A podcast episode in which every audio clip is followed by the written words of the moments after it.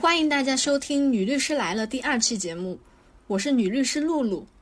女律师来了》是由一群关注多元性别及性别平等的女性法学生和法律工作者共同参与录制的一档节目。我们的平台是二零二零年五月二十日由几位好朋友共同设立的，初衷呢是从女性角度关注性少数和女性相关的法律问题，比如性别及性倾向的歧视、性别暴力、单身生育等议题。我们有一个成员的微信群，目前已经聚集了全国超过一百位的女性法学生及法律工作者，也欢迎各位通过我们的微博及微信公众号联系并加入我们。微博和微信公众号，我们将放入每期节目的简介中，欢迎大家搜索。很高兴能在新的平台见到大家，聚集一群女性法学生和法律工作者在一起吐槽和探讨这个行业的槽点和可能性，是我们一直想做的东西。未来我们将不定期更新新的主题的多人吐槽局，也会尝试用采访的形式采访身边的女性律师姐妹们，让大家了解真实的女律师是什么样子。我一直相信 role model 的力量，希望通过我们的节目给大家呈现出鲜活又真实的女律师面貌。这期节目是社群线上吐槽大会的下半期内容。那么废话不多说，大家可以一起听听看，身为女性的法律工作者们都遇到了哪些困境吧。好，六号女嘉宾安树，有请。嗯，大家好，先自我介绍一下，然后我之前呢是在。深圳这边，然后在福田的一家律所，去年七月份的时候就可以执业了。然后呢，就觉得自己之前的那个团队不是特别的专业，然后想自己在学历上面再提升一下，所以就去考研。然后就从七月份开始准备。今年考研的话，其实现在因为分数也出了，分数各科和总分它有达到自己之前的预期，但是今年的情况就是连国家线都往上涨十十五分。我们专业的话，就以我之前的那个分还是可以进复试的，然后今年的话就只能调剂了。嗯，而且调剂的话就会高分的情况特别多，中正和华政那边它都已经涨到三百九十，他们那个复试线。也是有一部分运气，然后有一部分实力的问题，然后现在就慢慢给自己调试心情，然后看看到时候还是能继续上学，还是滚回去工作吧。我跟朋友聊过说考研的这个事情，因为就是按数据来说的话，研究生也是女生会更容易考上嘛。然后但是现在在职场中，它也是慢慢的女生会越来越少。我是当时从入职的时候呢，就有开始考虑，然后就是女性的这个身份，然后对于律师这个职业是意味着什么。刚开始入职的时候梳的是一个背头，看上去就跟我同期入职的一个男性助理他那个形象差不多。因为同期有一个男助理一起入职，所以说我们之间的对比就会比较明显。我就会自己一直在暗中默默跟他较劲，想看看老板给他的案子是什么样，他给我的案子是什么样的。难过的发现，然后老板就哪怕我的学历看上去会比他好一些，就是本科的学校会好一些。但是老板会遇到一些比较复杂、比较棘手的案件，然后比较新型的案件，然后第一时间都会想到他。然后呢，对我来说，因为有一个人在这里对比嘛，会比较明显，会看到有的时候我要主动去跟老板要案子，我这边的工作量不饱和，然后就经常开会的时候会跟老板主动发言，说我要多一些案子。然后呢，在工作中跟老板的一些相处，还有一个就是开车，因为我们团队不知道为什么其他男同事然后都不会开车，就是。律师这个身份，其实很多东西都会跟性别撞上，就是对身边的无论是同事啊、老板还是客户来说，就是你的第一个身份都是女性，不是你律师的这个职业。所以说，就是对开车这一项，就给老板当司机，然后就我们团队当时是只有我能胜任，老板也觉得我开车那个水平还不错，然后就之之前也经常跟客户炫耀。但是客户如果第一眼看到的话，我会默认其他团队的其他男性是司机。然后他当老板把那个车钥匙丢给我的时候，他们就很惊讶，他觉得还有点有点骄傲吧，就是我是我们团队最信任的人。就我们老板那个车是比较长的，还不是很好开。第一次试用我之后，然后就我在的时候都会让我开车。一个是这个事情，然后还有一个就是跟出差。我们团队有一个案子需要去异地湖北省，然后去做一个执行。然后当时老板也是第一反应是让那个男助理去做。然后因为湖北是我老家，然后就很想看一下亲戚，然后就主动跟老板争取。就老板他会觉得女性在外面不安全，他会把这些默认是更适合做男给男性做的这些工作，会直接丢给他，然后不会去考虑意见。就是我发现我，在我们团队中，因为我的女性的身份，然后有很多需要去跟老板去争取、去主动索要的东西，然后有的时候还是可以的。所以就在这里想跟大家说一下，就是只要你觉得你自己适合，并且你想去做的事情，一定要毫无保留的去争取。然后一般他们就是还是会有机会。然后因为我自己是对刑事案件特别感兴趣，然后这次考研也是报了一个刑事专业。因为我们团队一般是民商案件比较多，然后有一次终于有一个诈骗罪的一个案，还是跟老老板要争取很多次，然后他也终于就是给我了。嗯，还是感谢自己，然后愿意去争取吧，这一点非常的不容易。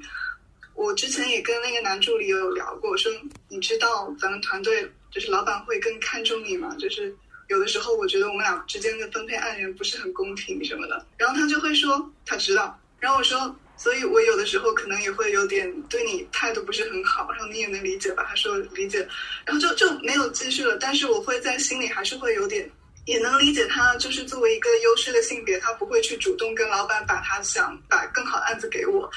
他只要毫无作为，然后就可以默认享有那个优势。我觉得还是比较不公平的。我在我们团队待的第二年，然后来了一个女同事，就是女助理。我当时是我们团队第一位，这样听我们所的行政说，我们团队之前从来不找女女助理，不知道从我我是第一个，然后后来呢又来了第二个，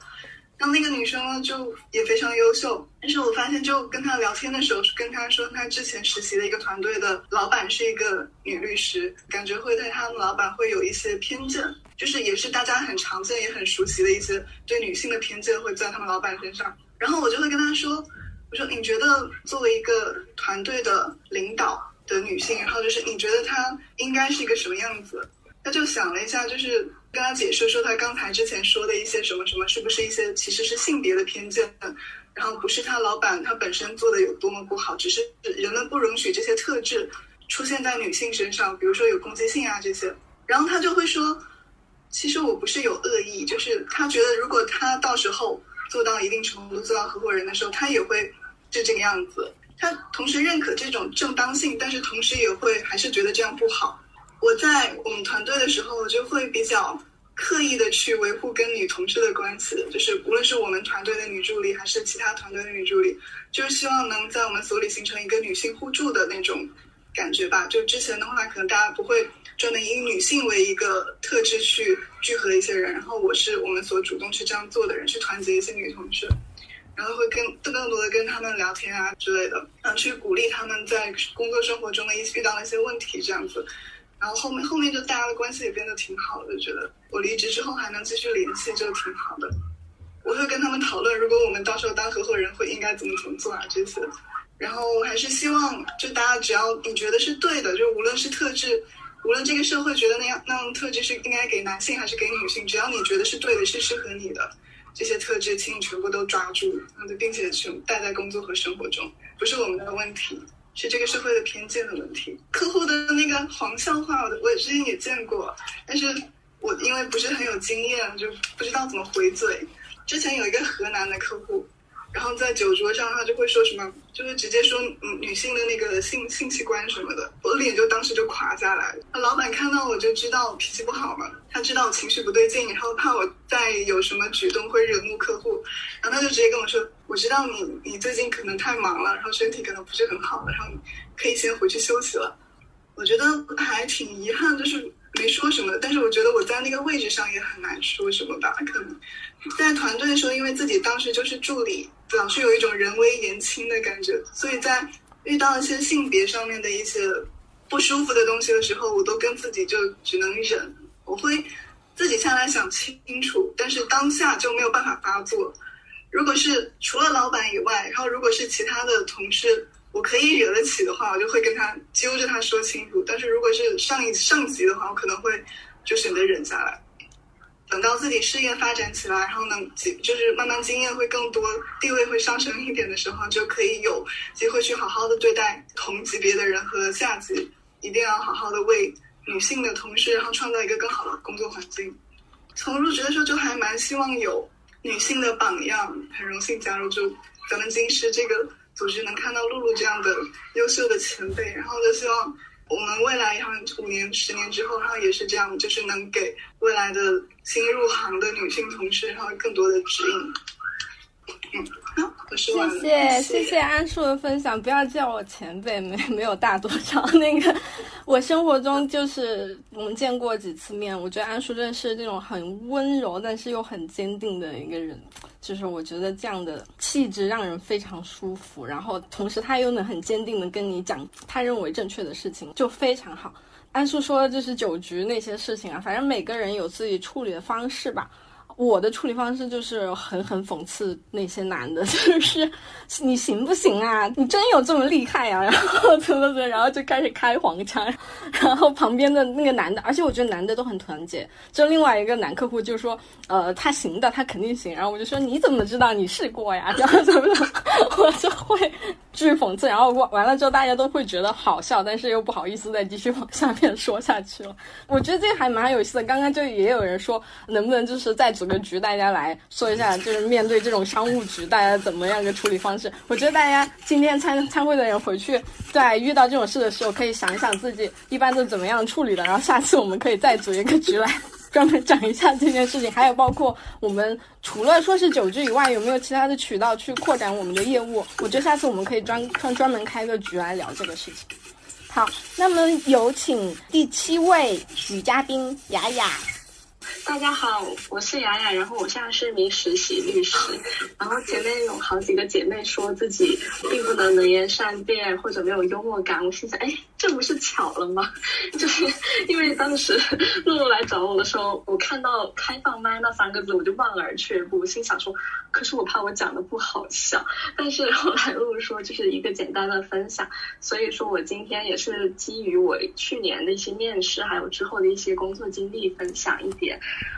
比较日常也比较小的事情，很多也和之前的姐妹也比较相似。嗯，那我今天要分享四个故事，然后第一个就是。就个人经历而言吧，其实我百分之八九十的面试都有被问到，呃，我的恋爱和或者婚育的情况，然后也是在回答问题的时候让我最不舒适的部分之一。那有一次面试的时候，对方就会直接问我有没有男朋友，然后我就答没有，然后他还说在深圳单身女性可不好过呀。我我心想什么？然后后来复盘的时候，我朋友说那你就当场出柜，那你就当场呛回去啊。我当时心想。说，因为对面是一个非常美丽的姐姐，然后呛回去对我来说又变得非常的困难。刚刚露露也说到了很多那个高火，其实女性意识也不是很强嘛。然后我当时也听到这样的话，是从一个那个非常美丽的女老板口中说出来，其实心里也是挺复杂的整个想法。然后这个是我第一个故事，然后第二个就是因为我上一份工作是在某性教育组织，然后那有一次面试就提到了我上一份的工作内容里面包括什么性教育项目啊什么的，结果这个老板突如其来就来一句：“你该不会是一个女权主义者吧？” 我当时也是突然震惊，但是当时也是回答说：“就是这个对你来说会有什么困扰吗？”然后那个老板就是答说也没有，就是担心有的时候在工作和面对客户上面，担心会比较激进。基于我一个找工作的卑微地位，我当时还是说了，呃，我会专业对待工作什么诸如此类的回答吧。嗯，我事后也复盘，然后因为我心想，我相信这个老板他可能也不是恶意，但是感觉到女权主义者这个身份对于一些老板来讲，可能是一个有风险的因素。当时作为一个小白，面对这样的刻板印象。呃，或者说这样的污名化，那应该有怎样的态度？是应该是积极主张，还是说隐藏自己的主张？对我来说，也是一个还在思考的问题吧。第三个就是因为我自己工作性质的原因，我经常要自己一个人出差，然后目前遇到的客户都还算比较友好，但还是会发生一些比较细微的，也很难察觉的不舒适吧。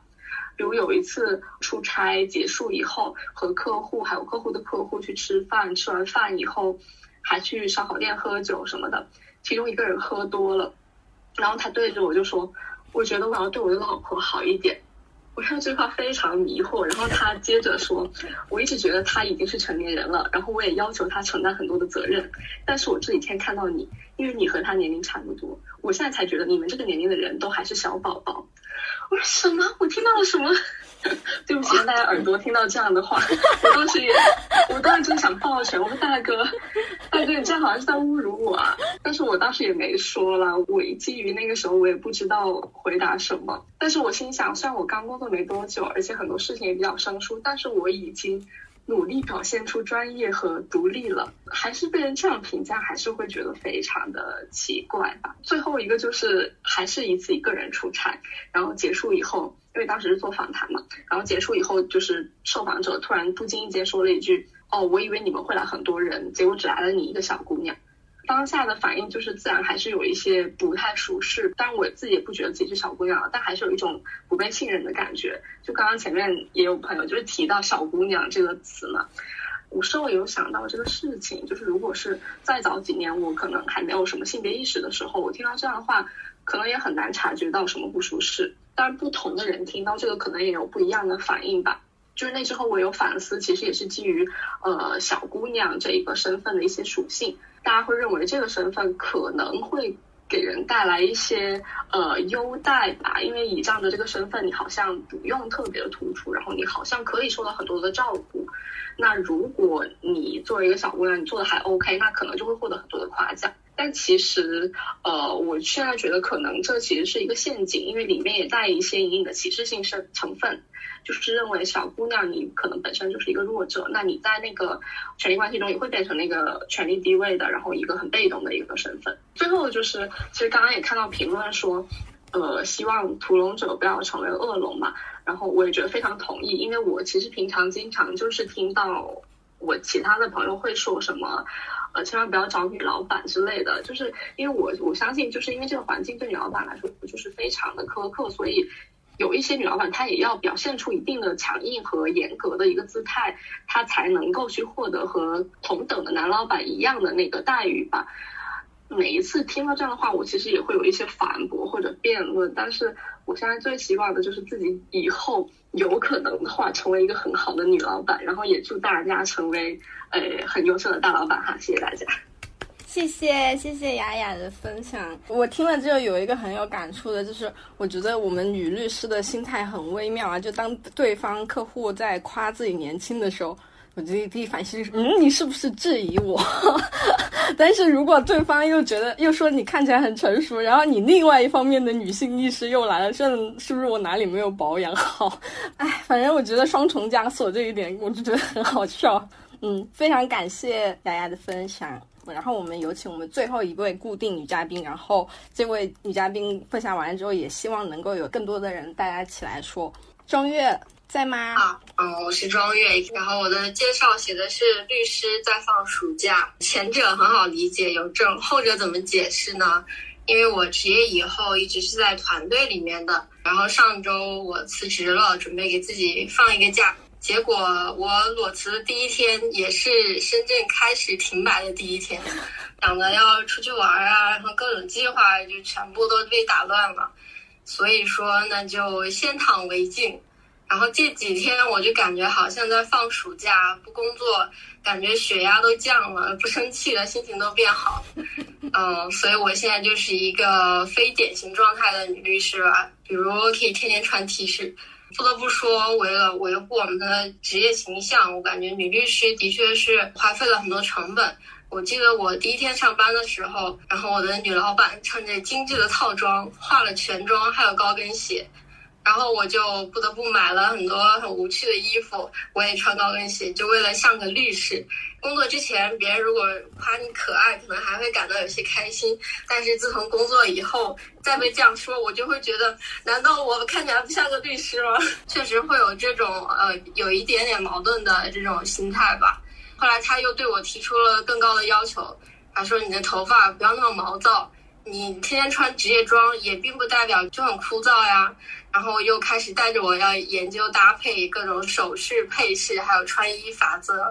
当然这很没有问题了。我也希望就是自己看起来能够很精神、很干练，是一个值得信赖的人。然后去年我做了一个母外翻手术，直接说就是穿高跟鞋穿的。当然不是所有人都会这样。但我还是觉得高跟鞋就是一种职场刑具啊，尖头鞋也是，根本就不存在穿习惯了的这种可能。呃，谁办公室还没放一双拖鞋，对不对？那这种反人类的东西却被当做一种礼仪，我觉得实在是需要树立一种新的不需要穿高跟鞋的职业女性的形象。不过最近我看很多国家的空姐也可以不穿高跟鞋，也可以不穿裙子，我觉得这个蛮好的。但是再看一下我们的同事男律师，好像穿一个西装，然后显老一点，或者只是一个男的就好了。去年某所妇女节搞了一个活动。就是邀请了所内的多位资深女律师来分享他们的职业心得。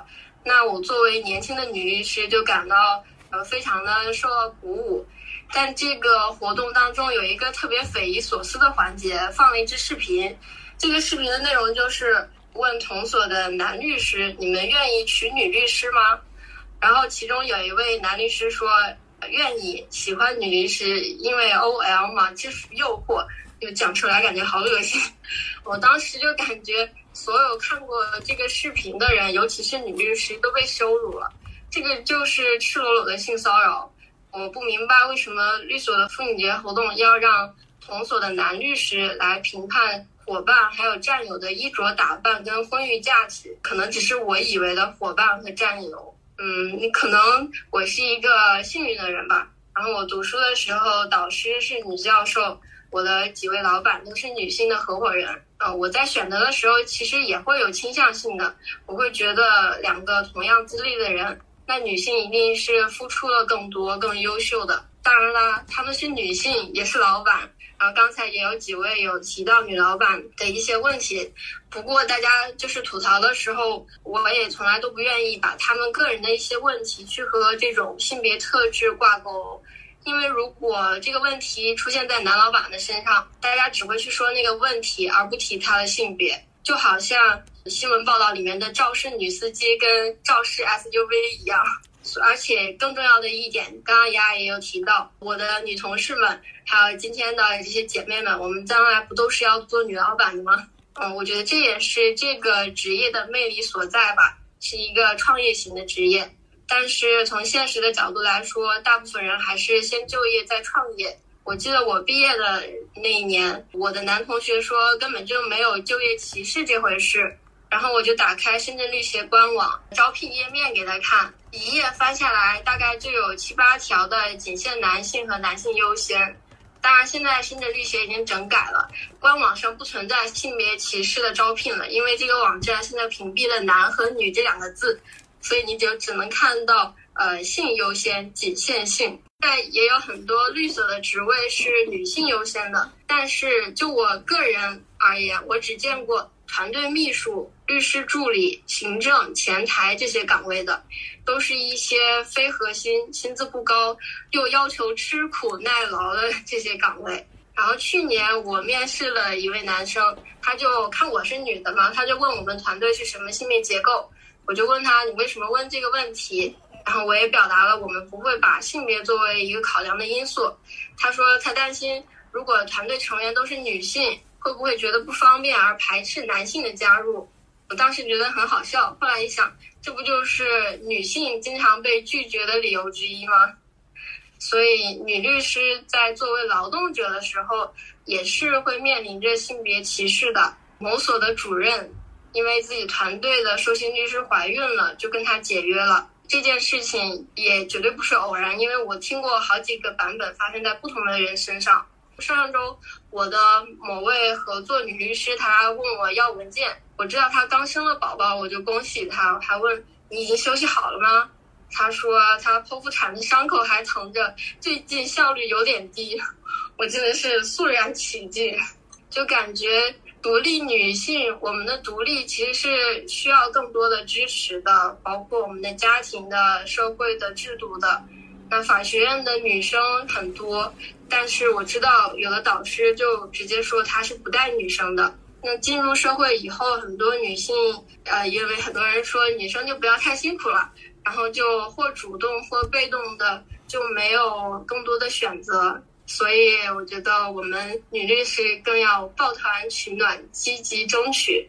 争取我们平等的机会，还有话语权、决定权。比如，当我们自己可以决定用人的时候，是不是就可以改善这个就业的环境？呃，还想分享一下，就之前我看我朋友圈有一个女律师分享的，她就说去到一个酒局，然后也是有一些客户开了玩笑，她当时就回怼那个客户，她说，呃，某总，然后我知道您女儿是学金融的，那学金融也会有很多这样的酒局吧，然后我觉得她还挺刚的，但是其他的其实我也不知道有什么好的方法，所以我们真的可以搞一个局，然后来培训一下。那我今天就先分享这些，谢谢谢谢庄月的分享。阿 K 在吗？是我，Hello 是 Hello 是我，嗯呃大家好，我是阿 K，然后我现在是一名法学生，然后面临就业的阶段。然后首先感谢前面的姐姐们给了很多的面试还有职场的建议，呃我深刻的感觉到了女性互助的一个力量。然后呢，我就想分享一个我作为学生时代的一件很让我久久不能忘怀的事情。其实那个事已经过去三四年了，就是在我本科快毕业的时候，在一次类似于表彰的大会上，然后要在之前老师想开一个会议，跟我们说一下流程，结果全场只有一个男一个男生，其他全部都是女生。我们提到了一个什么问题？我记得具体记记不清情况了。但是老师当时跟我们说，指着那个男生，好像那是他儿子一样，非常骄傲得意的说：“你别看现在某某没有什么，就是毫不起眼，但是十年以后他们混的都要比你们好。”然后我在想，你哪来的自信？还有全场那么多人，只有一个男生，这不已经说明问题了吗？这是一个表彰大会哎。当时自然，因为那个老师在我们学院的风评非常不好，所以没有人想理他。然后当时本着大家都不想理你的状心态，我没有做任何的回应。但是可能就是因为我的这种沉默，让我无形之中算是把这个伤害内嵌到了自己的身体里。所以我记了这么长的时间，而且在很多时候有类似自己被否定。被默认成为一个不行的人，或者说今后你肯定会不行的这样一个角色的时候，我老是会联想到这个事情。然后这件事情其实让我想到，就是作为作为女性，很多时候所面临的，我们为困难所做的准备 over prepared，我们需要做好多好多的功课，然后需要在发言前反反复复仔细推敲，然后才能够站起来。让自己发言不不再出丑，然后相比之下，其实有些人在讲座上问提问，其实他提的那根本就不是问题，然后连基本的语逻句语句都不清楚，但是可以站起来很自信的说。所以我在这个受受之影响下，我也学会了站起来胡扯八道的本领，就是我自信自信，即使是我胡扯八道，也比他们很多时候说的要好。所以我得出来一个结论，就是说，尽量去先粉碎自己的假想敌。其实很多时候，你想象中的敌人。在现实中，实际上根本就没有那么可怕。要学会解放自己的手脚，因为已经有太多的绳索去捆住我们的手脚了。这是第一步。呃，第二步，我想到了，就是老师当时只是无心之谈，他说那个话没有到三秒钟，但是我花了三年多才想通这个问题。所以这个时间还有他这个经历，可以得出一个结论，就是说，在这个世界上，别人伤害你的时候，他们所花的力气远远比不上你疗伤需要的力气。这是一件非常不公平的事情，我有时候经常会因此非常的愤怒。我不是说他们的伤害是我做出更多努力的一个原因，因为让自己变得更好的东西，只能是说我想变得更好。但是他们的伤害的确起到了一个助推的力量，也就是说，我看到了我为了疗伤所花出的力气，修炼出修炼出一个更好的自己。现在很多时候已经比他们更好，而且我相信有朝一日会让会让那些伤害我们的人无法企及。这是作为女性一个本源的一个力量。然后第二点，我是想到了刚刚所提到的女性意识，结合我自己的成长环境，我在回家的时候也是很怕，不是我怕，是他们怕跟我说话，就是感觉在跟一个女权主义者对话，然后那个体验就有点微妙。但是我觉得这个女性意识或者女权主义者对我来说根本就不是一个负担，我会很骄傲的去承认这样一个身份，因为女性意识对我的重要性是在它可以帮我识别所受到的伤害。很多时候，别人所说的话，他们觉得理所当然的一个玩笑，对我们来说，如果我们没有类似的语境、语言去定义它，可能只是觉得不太对劲。这种伤害是会，它是会内嵌的，然后内嵌久，它会腐烂的，会慢慢堆积。我们没有义务去承受那些伤害，所以女性意识还有女权的话语，能够帮助我们去辨别伤害，学会用来表达的语言。这样，首先说出来、写出来，会帮助到自己；其次，有可能的话，有朝一日会影响到其他的女性。我对于刚刚几位姐姐所说的就是做一个回应，call back 一下。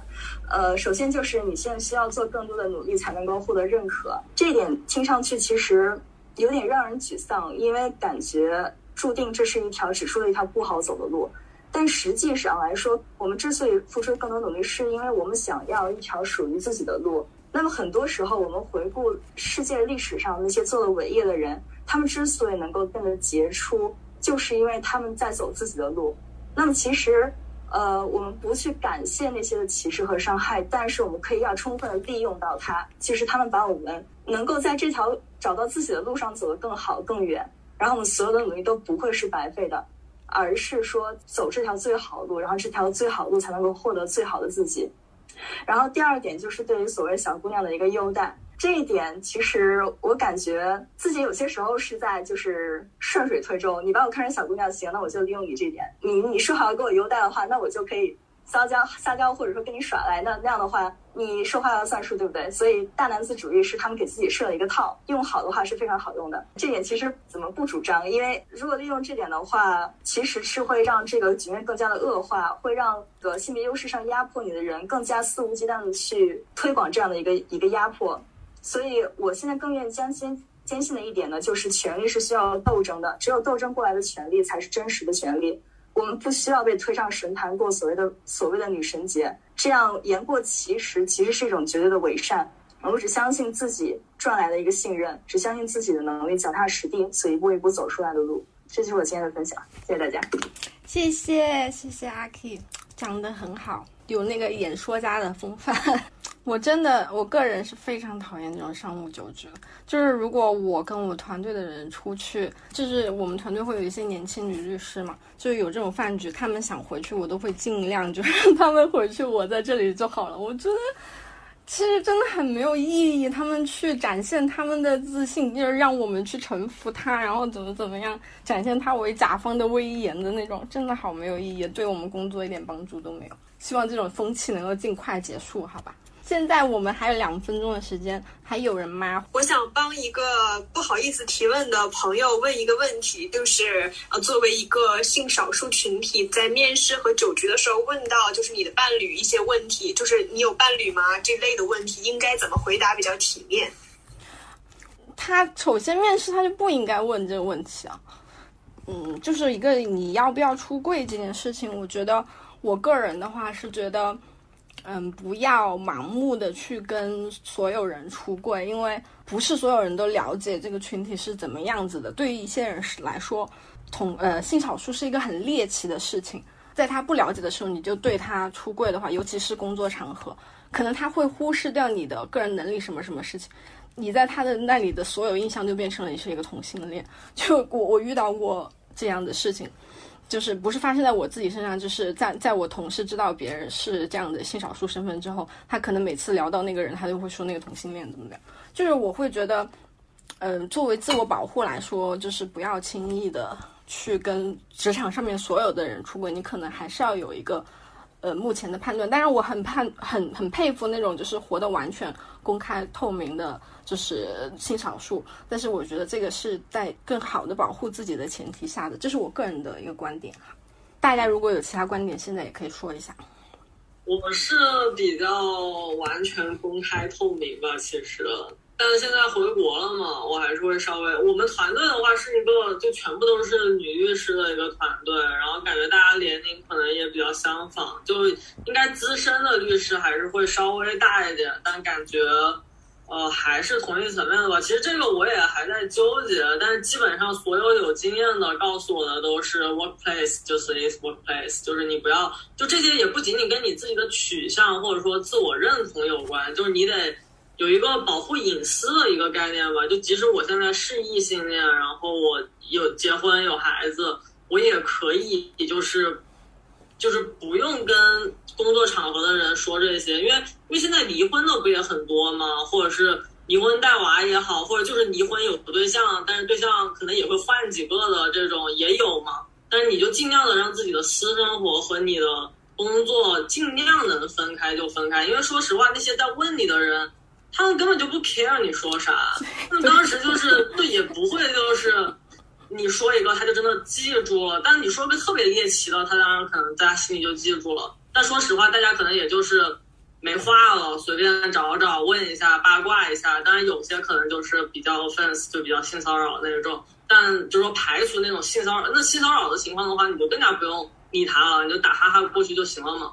然后如果是那种普通的社交场合，我觉得就是你把它当成一个你自己的隐私吧，就嗯不用太有负担，觉得你不出柜就是你的自我认同不行，然后或者说就是就是好像不够不够 vogue，我觉得就是不不用有这种负担感觉，嗯，对对对，我也我是同意这个想法的。呃，真的非常每个人的观点我都非常受到启发，然后就觉得大家都是，嗯，有好好去想，就是作为一个也没有办法不想，你作为一个女性在这样的职场环境里面，你没有不得不去一面对那么多事情，去反思这么多事情，然后大家说的话都对我来说是非常有启发的，非常感谢大家的参加，然后希望大家下次能够再次参加我们的活动，谢谢大家，谢谢大家，谢谢。拜拜拜拜，好啦，这就是第一期吐槽大会的全部内容啦。非常高兴我们的线上吐槽局能够做成播客和大家见面。感谢哈尼、阿 K 和江雨雨对第一期播客上线的大力支持。如果你对我们的节目有任何观点和意见，欢迎在评论区和我们留言互动哦。同时，也欢迎你通过微信公众号和微博找到我们。账号名称可以在每期节目的 show notes 里面找到。未来我们会积极组更多的女律师吐槽局，以及不定期以采访的形式呈现这身边这些可爱的女律师们，敬请期待。